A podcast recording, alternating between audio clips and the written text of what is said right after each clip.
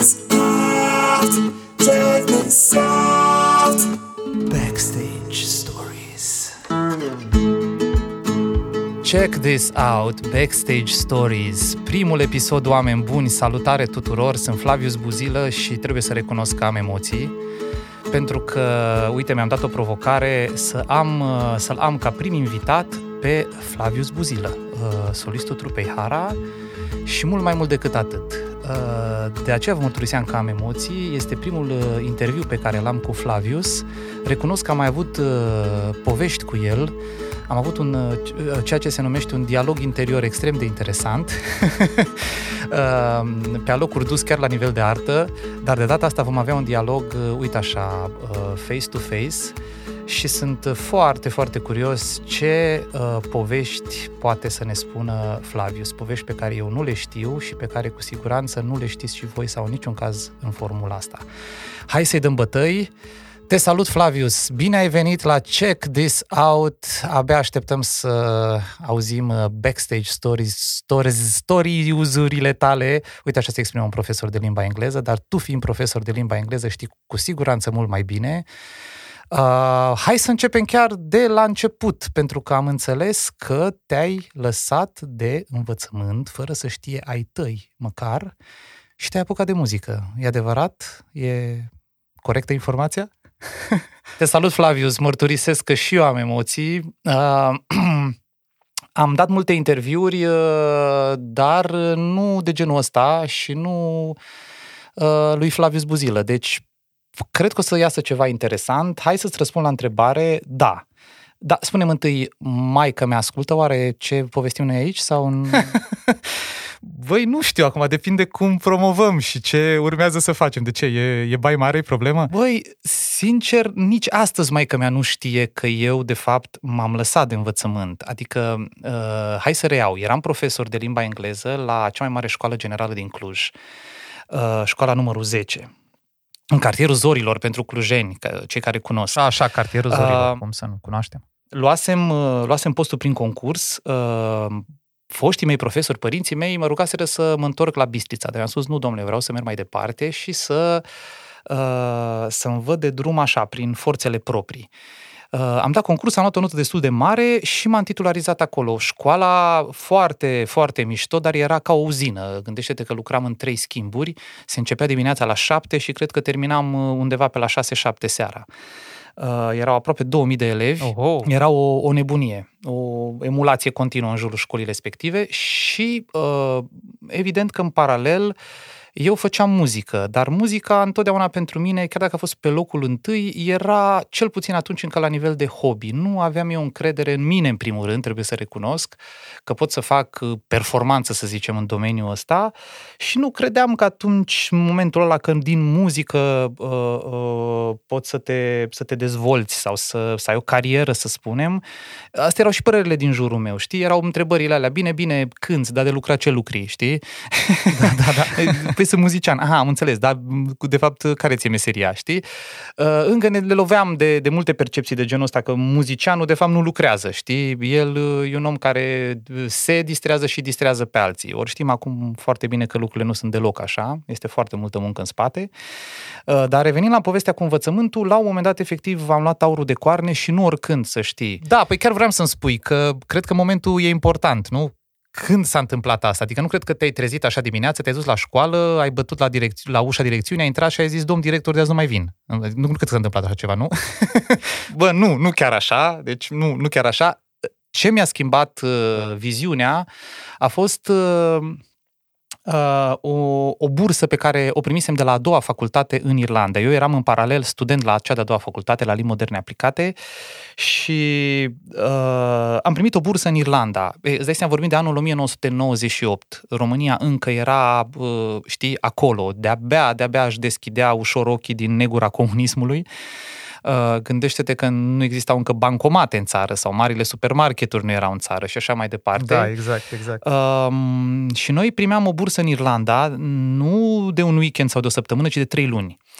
Ei, practic, șederea asta în Irlanda mi-a schimbat viața, pot să spun, pentru că am luat contact cu o cu totul altă mentalitate.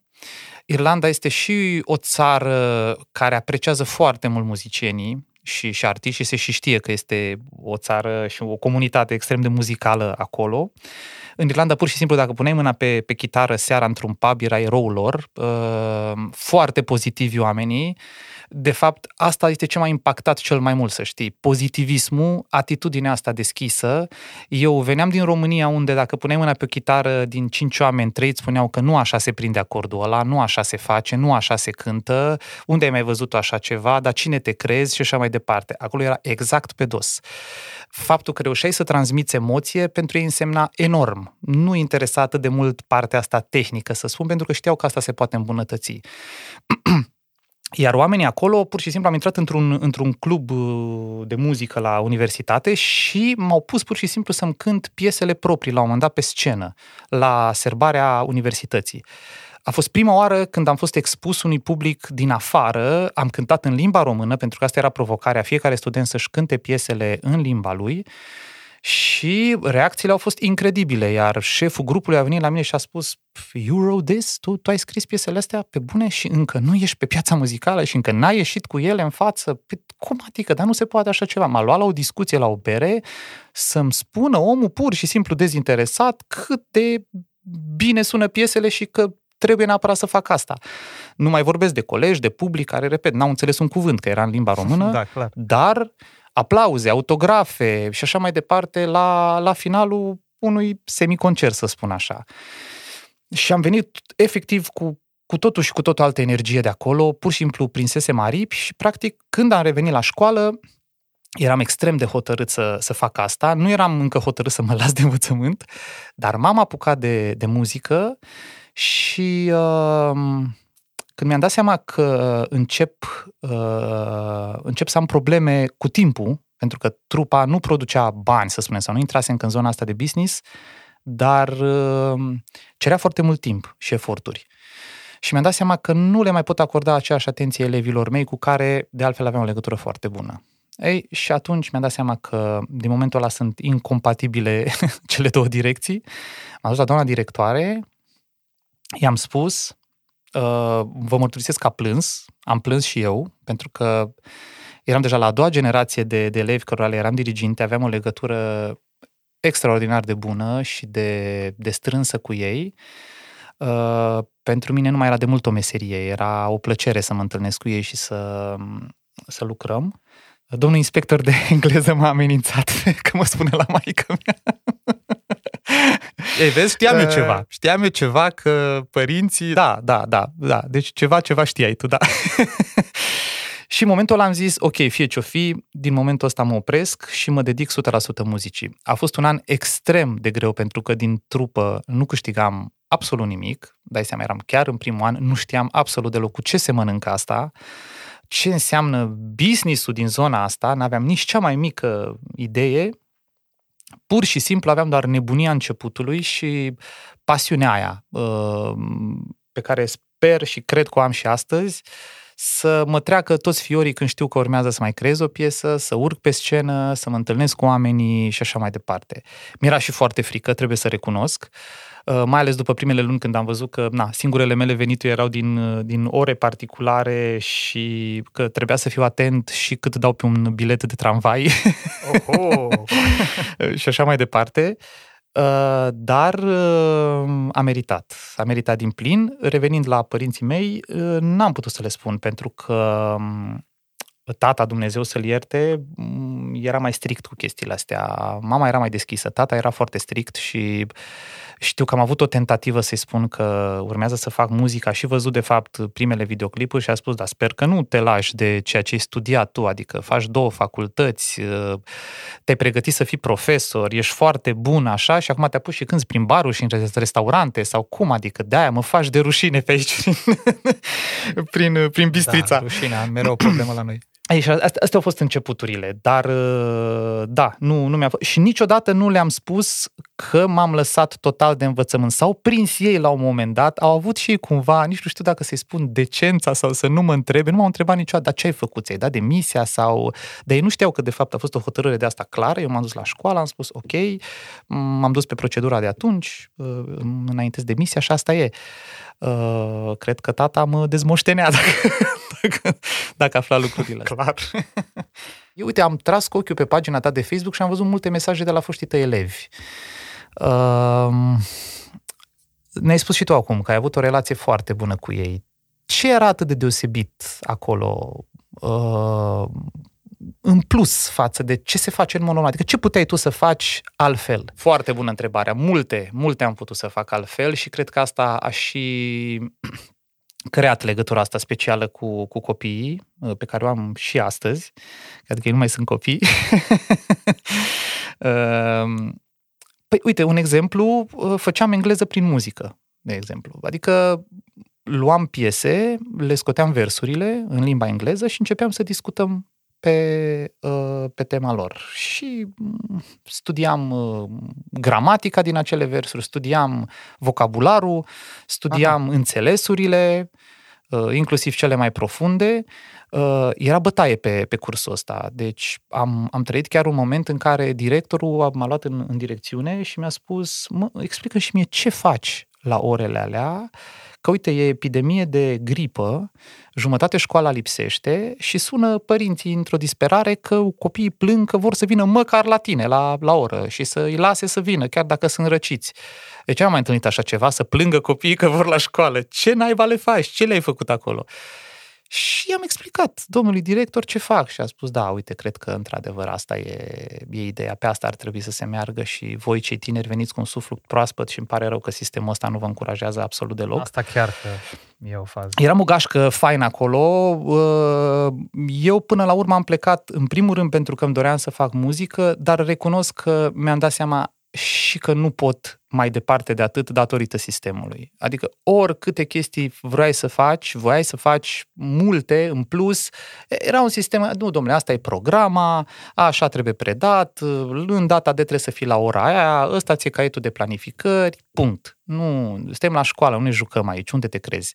Știi, tot timpul mi-o luam peste bot cu, cu texte de genul ăsta. Evident că eu nu respectam niciodată 100% programa, Eram cu părul lung și atunci, nu purtam costum, dar într-adevăr copiii mă adorau și mai ales aveam niște rezultate extraordinare. Adică uh, vorbeau engleză extraordinar de bine și mi-am dat seama că despre asta era vorba până la urmă. Mergeam inclusiv la cumpărături și le făceam în limba engleză. Discutam cu oamenii, mă înțelegeam dinainte cu vânzătorii să îi ia la întrebări pe copii și așa mai departe. Și s-a produs tranziția spre muzică.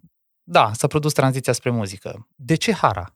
De unde până... De, de ce n-ai făcut, de exemplu, uite, Flavius Buzilă Band, să spunem, nu? Ai vrut să fii tu așa singur în fața publicului, să îți iei toate aplauzele, să îți uh, câștigi laurii și așa mai departe. Măi, să știi că nu, mie tot timpul mi-a plăcut munca în echipă și tot timpul m-am văzut într-o, într-o trupă. Nu că nu-mi plac ce să dezvolt și proiecte individuale, că fac și asta acum, dar uh, m-am văzut tot timpul într-o trupă. Mi-a plăcut ideea asta de energie comună, de grup, de muncă în echipă. Am observat că atunci totdeauna când aduni oameni talentați lângă tine, ies lucruri mult mai, uh, mult mai interesante și te și provoacă, pentru că nu devii un singuratic, înveți să lucrezi cu oameni, înveți să înțelegi, vezi mai multe perspective, vezi lucrurile din mai multe puncte de vedere. E cu totul și cu totul altceva. De ce Hara? Păi, din nou a fost o întâmplare foarte interesantă. Am luat prima piesă și m-am dus cu ea direct la CD Radio, se numea atunci, cel mai popular radio din Cluj. Da, cunoaștem. Uh, erau niște emisiuni foarte mișto. Printre emisiunile alea era și o emisiune în care uh, dădeau uh, Uh, dădea o șansă tinerelor talente, știi, să se exprime, să vină cu piese și uh, ei le discutau și spuneau da sau nu. Bine, mi-era și frică de băieții aia, că erau și răutăcioși așa, adică te luau și la mișto dacă li se părea lor că piesa nu e bună și așa mai departe. Așa că m-am dus acolo, le-am aruncat un CD pe masă și am plecat. Am înțeles. Și ajung acasă, radioul meu era pe CD radio și deja mergea piesa mea și nu venea să cred. A fost și o senzație extrem de ciudată să-mi aud vocea la radio. Nu știam, parcă mi-era rușine, îmi plăcea, dar nu îmi plăcea, aveam și emoții, dar mi-era și ciudă, deci era așa un mix de emoții și de stări uh, greu de descris. Și uh, se termină piesa și spune omul, domnule, a venit un tip la noi, ne-a aruncat CD-ul cu piesa asta, care mie mi se pare foarte tare, uh, aici pe masă, dar n-a zis nimic, nici cum îl cheamă, nici și cum se numește trupa. Vreau să facem un interviu, să vedem despre ce e vorba. Mi se pare o apariție foarte interesantă, dar bă, a ieșit așa pe ușă cum a intrat. Dacă ne aude în momentul ăsta, îl rugăm frumos să sune la redacție și mai departe. Na, încurajat de chestia asta, am sunat, le-am spus că e vorba despre mine, mi-am lăsat datele de contact și a zis, bine, uite, poi mâine avem loc în emisiune, te rog foarte mult să vii cu trupa și să discutăm. Că e, e foarte interesantă uh, muzica asta, n-am mai auzit așa ceva. E, vă dați seama că a urmat șoc, pentru că nu avem o trupă în momentul ăla. Adică lucrasem piesa cu doi colegi, prieteni, dar uh, ei nu vreau să facă parte dintr-o trupă, doar mă ajutaseră pe mine să orchestrez. Și acum două zile eu trebuia să mă duc cu o trupă care să se numească cumva și care să vorbească despre ceva, despre o piesă pe care o făcusem eu. Uh, și atunci am zis, domnule, ok, hai că până adun trupa, o fi cum o fi, dar un nume de trupă tot trebuie să am, asta e clar.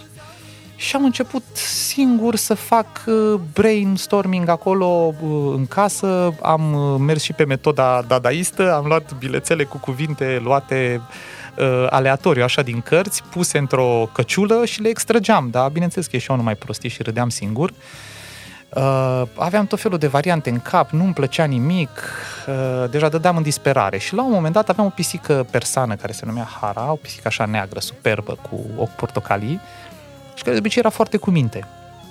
Ei, în momentul ăla a venit efectiv pe mine și mă și tot făcea ghearele pe blugii mei. Și eu, bă, pleacă de aici, Hara, lasă-mă în pace, Hara, du-te de aici, Hara. Și opa, zic, mă, cum sună chestia asta pentru trupă. Și zic, da, da, da, sună bine, dar hai să verific încă o dată dacă știu exact ce înseamnă Hara. Uh, m-am dus la dicționar și am descoperit că pe lângă ceea ce știam eu, că Hara este un centru de energie uh, sau una dintre cele șase sau șapte chakre, cum se numesc ele în filozofiile uh, orientale în special sau uh, asiatice, uh, uh, înseamnă foarte multe în uh, mai multe limbi. De exemplu, în greacă înseamnă uh, bucurie. Serios, uite, nu știam uh, În uh, romanii, de exemplu, înseamnă mâine. Uh, și am mai găsit încă două sau trei limbi în care este un cuvânt uh, uzual, pronunțat mai mult sau mai puțin la fel. Mi s-a părut foarte interesant, mi s-a părut că e un cuvânt care are și forță și deschidere și că exprimă exact ce voiam până la urmă, că fiind un centru de energie, centru emoțiilor este Hara, chakra uh, sentimentelor, a emoțiilor, a energiei, a echilibrului energiilor. Uh, mi-am spus, da, păi exact asta vreau cu trupa asta, să vin cu un alt tip de muzică uh, directă, sinceră, care să exprime foarte multă emoție și foarte multă energie. Asta era cumva așa ideea generală. Și așa am ajuns la Hara. Bine, interesant a fost că, cred că după câteva luni, am avut unul din primele concerte la Bran, a venit la noi un cuplu de pensionari israelieni care au spus foarte drăguț ce cântați voi, dar să știți că în Israel nu cred că o să ajungeți vreodată, pentru că în în limba noastră hara înseamnă shit. da, eventual, dacă am cântat punk, poate da, s-ar potrivi. Ar așa fi okay. ceva, da, da. Asta vreau să zic eu. Deci cam așa cu, cu Hara. Ar fi fost un concert de toată Hara, adică... Deci astea au fost începuturile. Da, astea au fost începuturile. Și de acolo uh, a urmat toată povestea asta frumoasă. De 20 de ani este povestea asta frumoasă, nu? Adică știu bine. Da, da, de 20 de ani. Deci, practic, din Uh, primăvara anului 2000 uh, uh, am început serios povestea Hara și uite că merge mai departe. Eu în continuare o consider povestea vieții mele pentru că îți mărturisesc că Hara pentru mine nu a fost și nu va fi niciodată doar o trupă sau un job sau un business, ci pur și simplu o dezvoltare personală, pot să spun, o transformare tot ce mi s-a întâmplat frumos sau provocator uh, în ultimii 20 de ani a avut legătură mai mult sau mai puțin direct cu hara sau cu muzica sau cu tot ce am făcut eu în jurul acestui proiect. Da, foarte interesant. Vezi, uite, multă lume crede că o trupă este un business, un mod de a face bani, punct, un mod de a deveni celebru și așa mai departe. Nu atât de mult uh, aspectul ăsta de dezvoltare personală, nu? Da, eu sunt sigur că asta e pentru toată lumea, dar nu toată lumea vorbește de asta sau poate nu toată lumea vede din perspectiva asta, dar sunt sigur că dacă mai mulți artiști ar privi lucrurile în profunzime, ar observa că de fapt despre asta este vorba. Și asta e ceea ce ne hrănește până la urmă. Asta îți dă motivația, bucuria, mulțumirea, indiferent cât ar fi de grele vremurile. Asta te face să te simți viu, să trăiești. Păi, uh, Ați ajuns la București apoi, nu? A fost uh, destul de... De, de ce n-ați rămas la Cluj? Uite, o întrebare. Astăzi toată lumea vorbește de Cluj, că este foarte mișto să stai la Cluj, că e mișto să trăiești la Cluj, că e un oraș care se dezvoltă cultural. Nu era așa și atunci? Măi, nu, să știi că nu. Vorbim de anii 2000, uh, existau doar două puburi în care puteai să cânti în Cluj. Uh, erau mai multe trupe care repetau, într-adevăr, și se mergea foarte mult pe mentalitatea asta că trebuie să repeți mult în, um, în garaj, înainte să ieși în față și așa mai departe. Eu m-am dus pe cu totul altă atitudine. Am văzut că oamenii uh, oamenilor începe să le placă ceea ce, ce facem, asta la, în Cluj și în Ardeal, așa, la început, și mi-am dat seama că trebuie să ajungem direct la București, pentru că acolo se dădea ora exactă, cum se spune. Da, cu siguranță. Uh, am luat legătura cu Leo de la Casa Loco, trupa Casa Loco, dacă vă știți. Cum să nu? Bistrițean și el ca mine Vânt, și a spus, fân, hai că te ajut vânt, eu. fân, vânt, și, fân. practic, cu prima piesă în buzunar, am luat calea Bucureștiului pentru prima oară. Nu cunoșteam pe absolut nimeni acolo. Și am mers pe mai multe case de discuri, 90% din ei au zis, bă, foarte mișto, dar nu aveți nicio șansă cu muzica asta în România. Aha. Iar uh, Dan Popi de la uh, Cat Music a zis, bă, mie îmi place. Într-adevăr, e foarte diferit de ce promovăm noi acum și de ce se poartă și așa, dar mi se pare ceva interesant și dacă voi vă băgați, mă bag și eu. Mm, Și am zis, ok. Și cam asta a fost începutul. Apoi ne-am dus la Atomic, era celebra televiziune muzicală Atomic TV, singura de altfel, dar pe care o urmărea în schimb toată lumea. Omul de la Atomic a avut aceeași reacție, a zis, băi, îmi place, băi, e altceva, e foarte interesant, hai că vă fac eu videoclipul. Și ne-am făcut și un discount pentru videoclip, dar mi-am dat seama că nu ne puteam apropia de suma respectivă. Între timp eu strânsesem trupa, uh, vorbisem cu băieții, dar îți dai seama că nu eram chiar o trupă, adică eram la nivelul la hai, ne întâlnim să facem muzică, dar nu discutasem încă aspecte de bani, de investiții, de lucruri de genul ăsta. Uh, și am vorbit cu ei și au spus, păi da mă, dar de unde? Că uite, eu sunt student, eu lucrez, eu sunt profesor, de-abia mi-ajung banii să-mi plătesc chiria plus ceva. Deci erau chiriile mari și nu avem atunci. cum să băgăm noi bani în chestia asta acum. Și atunci am zis, ok, hai cu să-l plătesc eu. Uh, Încă eram profesor și am zis, ok, o să-l, uh, o să-l plătesc în rate, dacă se poate. Și am propus tipului de la Atomic să-l plătesc în rate. Cred că a râs undeva la 20 de minute în continuu. A zis, băi, dar ce nebun ești, n-am, n-am, n-am mai întâlnit așa ceva. Nu mi-a propus până acum nimeni să-mi plătească videoclipul în rate din salariul lui. Chiar, cum să plătești un clip în rate? Da, zice, îmi place că ești așa nebun. Și, practic, ca să mai tăiem din costuri, l-am invitat să tragem videoclipul în Bistrița. Erau și niște peisaje, și mai sunt și astăzi, peisaje foarte, foarte faine acolo. Și, practic, acolo am, am filmat primul videoclip.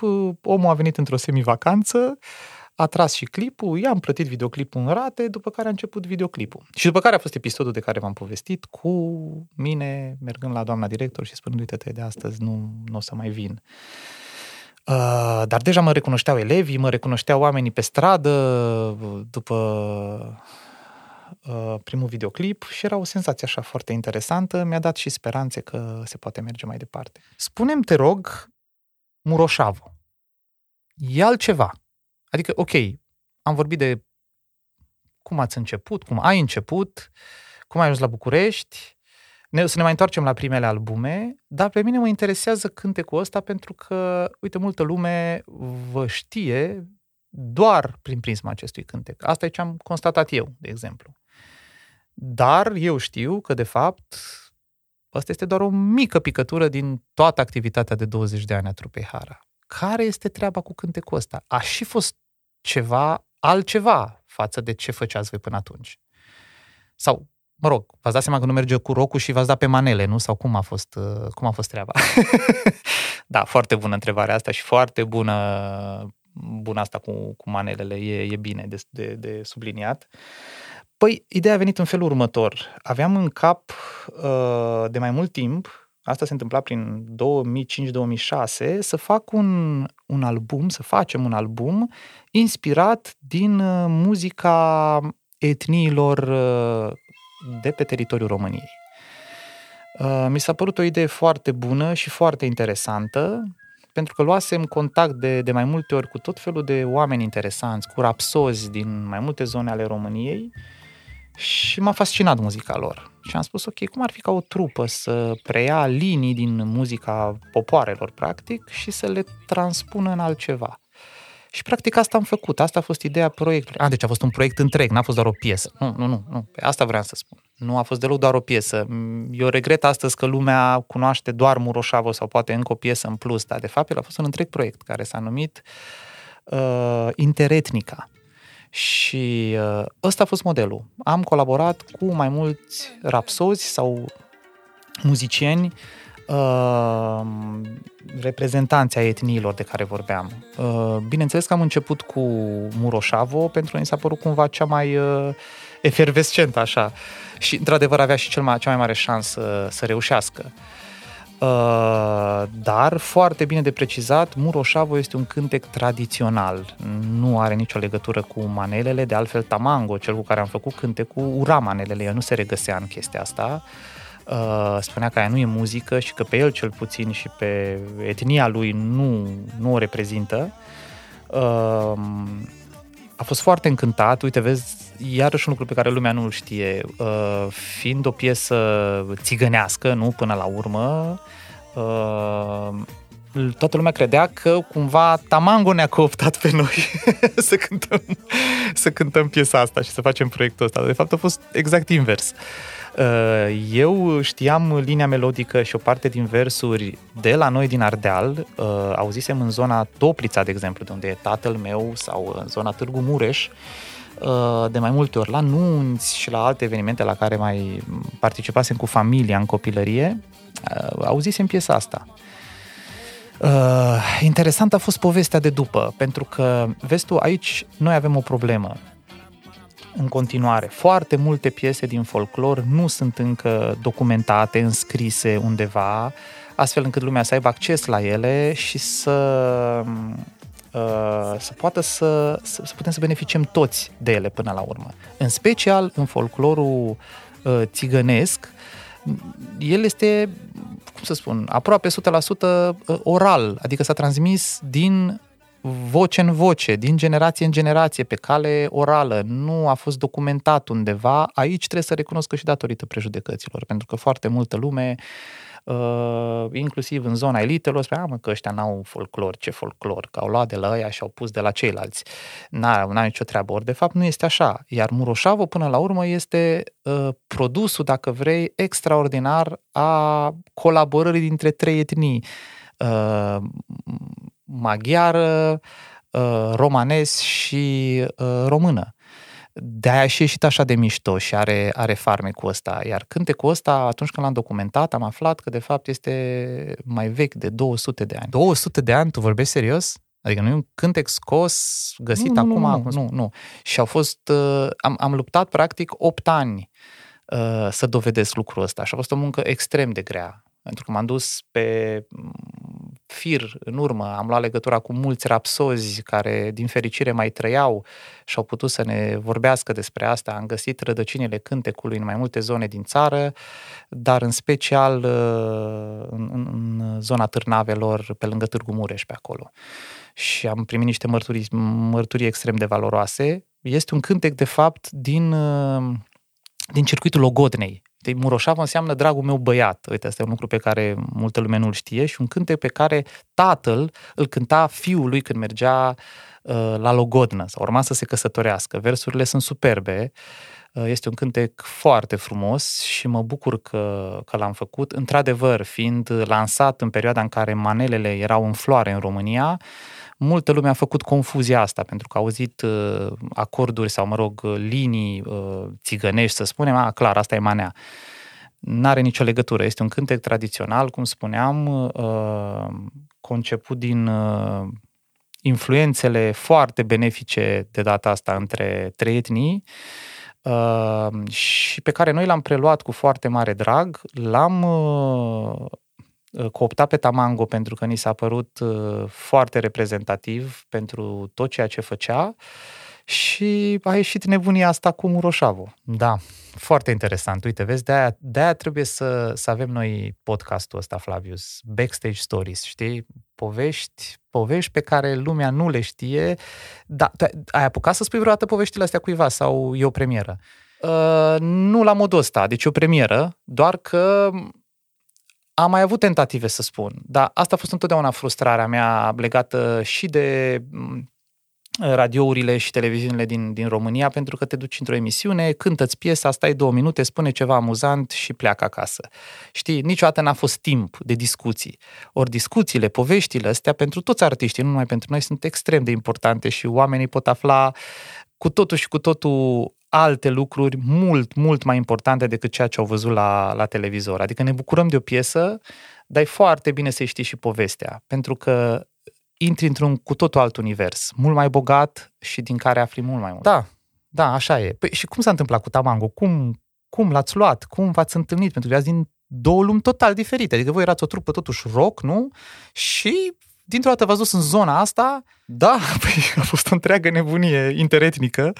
Uh, Tamango era într-adevăr un personaj. Uh, primul lucru, exact cum spuneam, pe care m-am, primul lucru pe care m-am întrebat când uh, când l-am sunat, a spus că dacă îl sun să facem manele, că pe el nu-l interesează. serios? serios, serios. Și am spus, pe aici ne potrivim foarte bine, că n-am nicio treabă cu, cu manelele. Vreau să facem un cântec tradițional într-o altă manieră. Zice, gata, deja mai cucerit, vino la mine. Și am zis, ok, iau un taxi și vin. Și a zis, ar fi bine să nu iei un taxi, că eu stau la 40 de kilometri de București, o să te coste cam mult. N-ai și tu o mașină să vii până în Valea Plopilor? Ei, așa am aflat că stă în Valea Plopilor.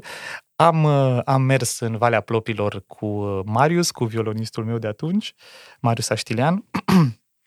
și uh, omul ne aștepta cu pește uh, pescuit de el și gătit de el. Cred că a fost unul dintre fa, cred că cele mai bune feluri de mâncare de pește pe care am gustat vreodată, extraordinar de bine gătit și, și făcut.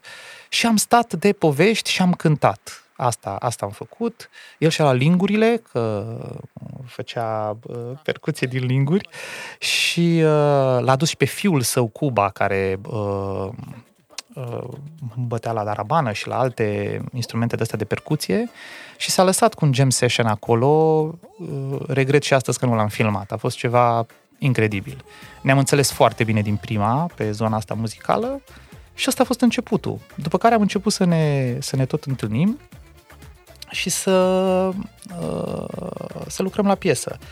Păi bun, și în studio, adică cum ați tras? Pentru că el era clar, știa să lucreze în studio, să facă lucrurile astea. Era chiar așa uh, basic, de la roata căruții, cum spunea el, sau avea totuși experiență pe chestiile astea? Băi, era un mix Tavango, pentru că uh, el mai lucrase în câteva proiecte, uh, fusese în proiectul Șucar Colectiv. El, de fapt, avea o trupă care se numea Șucar. Uh, el și doi nepoți, uh, în care cântau uh, linii de muzică țigănească și făceau percuții. Uh, DJ Vasile i-a luat uh, în formula asta uh, Șucar Colectiv și ieșise un proiect electronic cu vocile și lingurile și percuțiile lor. Foarte interesant, cu care deja ajunseseră prin Europa. Adică omul era obișnuit cât de cât cu chestia asta. În schimb, nu era obișnuit să înregistreze în studio, absolut deloc. Tu vorbești serios? Da, da, da, da. Uh, deci, la el tot trebuia să se întâmple natural, în sensul că el se apucă să cânte și oamenii trebuiau să se ia după el. E, îți dai seama ce a însemnat în, uh, în studio pentru noi chestia asta, unde uh, trebuie să te oprești, nu? Acum intri, acum e partea ta, acum e chestia aia. Aha, păi și spune-ne un pic, cam ce s-a întâmplat acolo. A, deci a fost o întreagă nebunie. Uh, inginerul de sunet, la un moment dat, Cristi Dobrică, se enervase foarte tare și a spus, băi, te las aici cu tamango al tău, spală-te cu el pe cap, dă-i tu rec și eu am plecat, eu nu mai rezist. Serios? Da, da, da. Păi de ce? Ce se întâmpla? Păi, ce să se întâmple? Uite, spuneam, un, doi, trei și... Tamango stătea și se uita la mine și zicea, a, a, acum? Păi da, acum, acum. Păi nu-mi cânti tu înainte să cânt eu după tine. și așa mai departe. Adică omul nu era, nu era obișnuit, nu era făcut cumva pentru asta. Era obișnuit de cânte live, să zicem, 100%. Și atunci mi-am dat seama, ok, trebuie să facem un live session uh, i-am spus lui Cristi să, ne, la- să apese pe rec, să lase sesiunea pornită și practic am înregistrat tot ce a venit omului la gură. Și el mi-a spus, uh, flausică, tată. Flausică? Da, da, da, da, așa, îmi- așa, așa îmi spunea el mie. Uh, nu putea să zică Flavius, se zicea Flaus. Și uh, a zis, Flausică, tată, că tu ești din Ardeal. Nu, îmi dai tu ceva licoare bună de la voi de acolo. Vroia țuică, nu? Da, da, da, da, pălincă, da. Era mare fan pălincă și am oprit sesiunea de înregistrări, am dat o fugă acasă, mai aveam niște pălincă de acasă de la Bistrița, niște țuică de fapt, i-am adus, repet, sesiunea de înregistrare era pornită, omul a luat un gât și a zis, no, hai să facem treabă. Deci exact ce au zis pe începutul piesei și Roșavă, da, hai să facem treabă, alea au fost replicile lui după ce a luat primul gât de țuică. Noi am înregistrat, evident, și am pus, uh, am pus chestia asta pe piesă, pentru că mi-a plăcut foarte mult. La fel cu, pu, m-ați omorât. Aia era, cred, cam după al 10-lea gât de țuică. e, 10 zici tu acum, cred că de fapt v-ați făcut praf acolo și n-ați mai înregistrat sau ați înregistrat și mai aveți înregistrările atunci. Măi, le mai avem și le putem da pe... A, nu, nu, nu, asta nu. ok, am înțeles, am înțeles. Bun. Foarte bine. Păi și mai povestește-ne de acolo. Ce, ce s-a întâmplat? Păi, sesiunea a fost plină de farmec, dar foarte dificilă din punct de vedere tehnic, pentru că am tras mai multe variante, după care noi am trecut la editare și practic a fost o muncă de aia de chinez bătrân, cum se spune. Am luat vocile, fiecare vers în parte, le-am luat, le-am curățat, le-am pus în formă uh, ca să se potrivească cu ceea ce vreau noi să facem. Și uh, uh, până la urmă a ieșit, uh, a ieșit piesa. Tamango i-a plăcut. Da, a stat așa și a ascultat-o de vreo două ori, a zis, nu e chiar cum am cântat-o eu, dar e și bine. Păi, și am înțeles că Tamango avea și niște replici de astea așa neaoșe. Ah, da, da, avea multe, adică nu, nu puteai, uh, dacă stăteai lângă el 5 minute, 4 minute jumate râdeai, n-aveai cum, adică omul era un talent înnăscut pentru chestia asta. De exemplu, l-am sunat odată și am spus, uite, Tamango, uh, te rog să-ți notezi că avem, uh, facem două repetiții săptămâna asta neapărat, că în weekend avem concert. Uh, și el spune, uh, Aurico, adu caietul ăla unde notezi tu. Aurica a notat, Amango nu știa să scrie. Uh, Aurica, soția, era un fel de secretară. Te rog, manager assistant, se spune. Așa, așa, așa, da. manager assistant. Sau tour manager. Nu, nu era chiar tour manager, pentru că era era responsabilă doar cu, uh, cu agenda. Da, bă, da, uh, asistent manager, da, putem să nu. Asistent manager foarte talentat, Tanti Auric. Așa, și așa, și spune te Tamango, vezi că ne, ne vedem de două ori săptămâna asta, uh, o dată joi și o dată vineri. Deci avem două repetiții, una joi și una vineri, la care el, aha, una joi și una vineri, și pe care o facem prima. Da, a zis-o la glumă sau nu? Nu, nu, deci așa, așa era el, se exprima. La care eu răspund, bine, Tamango, pe aia de sâmbătă. La care el, sâmbătă nu pot, tată, nu pot, nu pot, tată, sâmbătă, iartă-mă, avem nuntă. Avem nuntă, n-am cum să vin sâmbătă.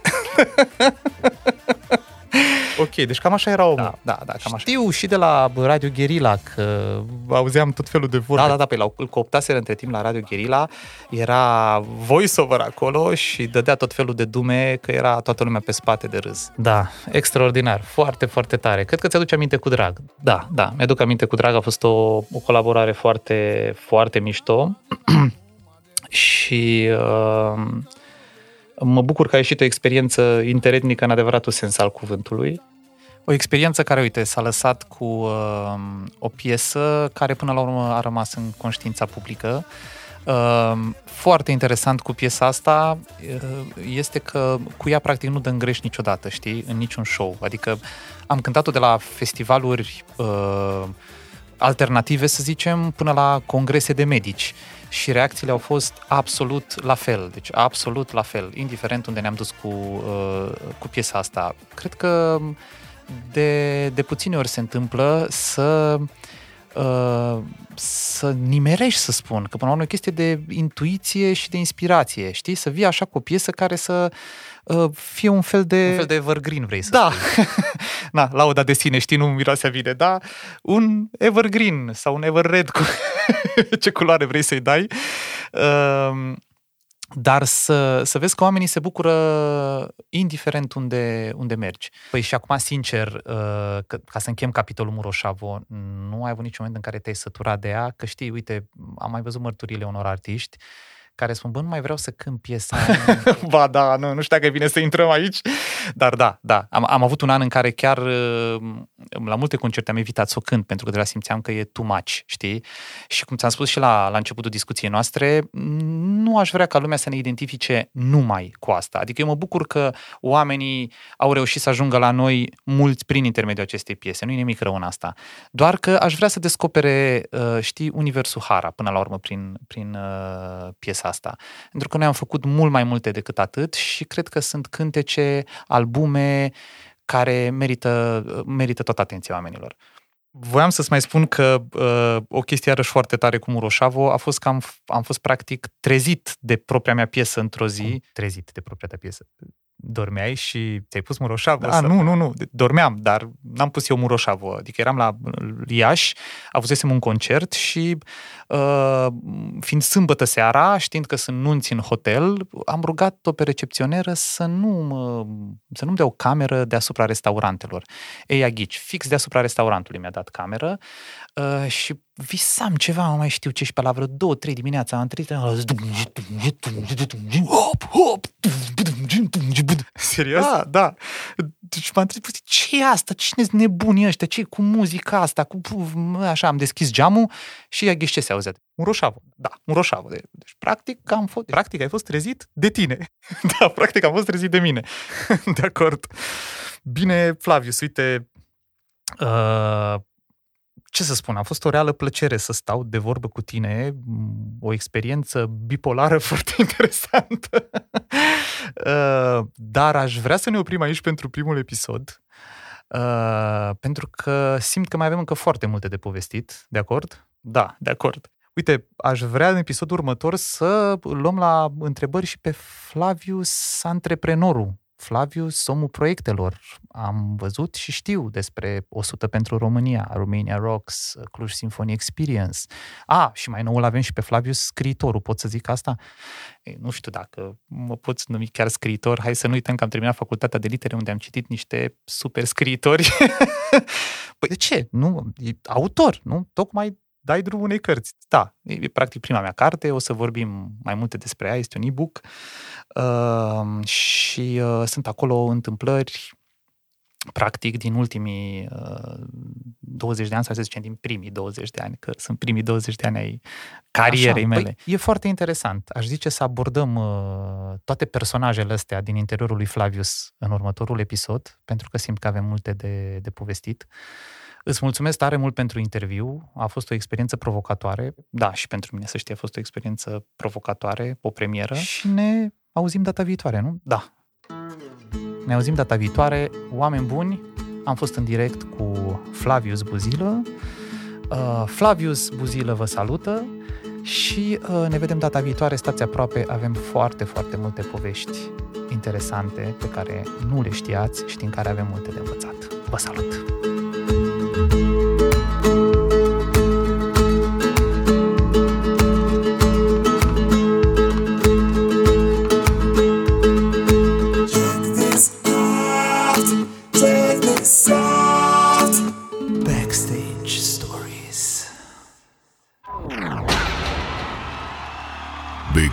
Production.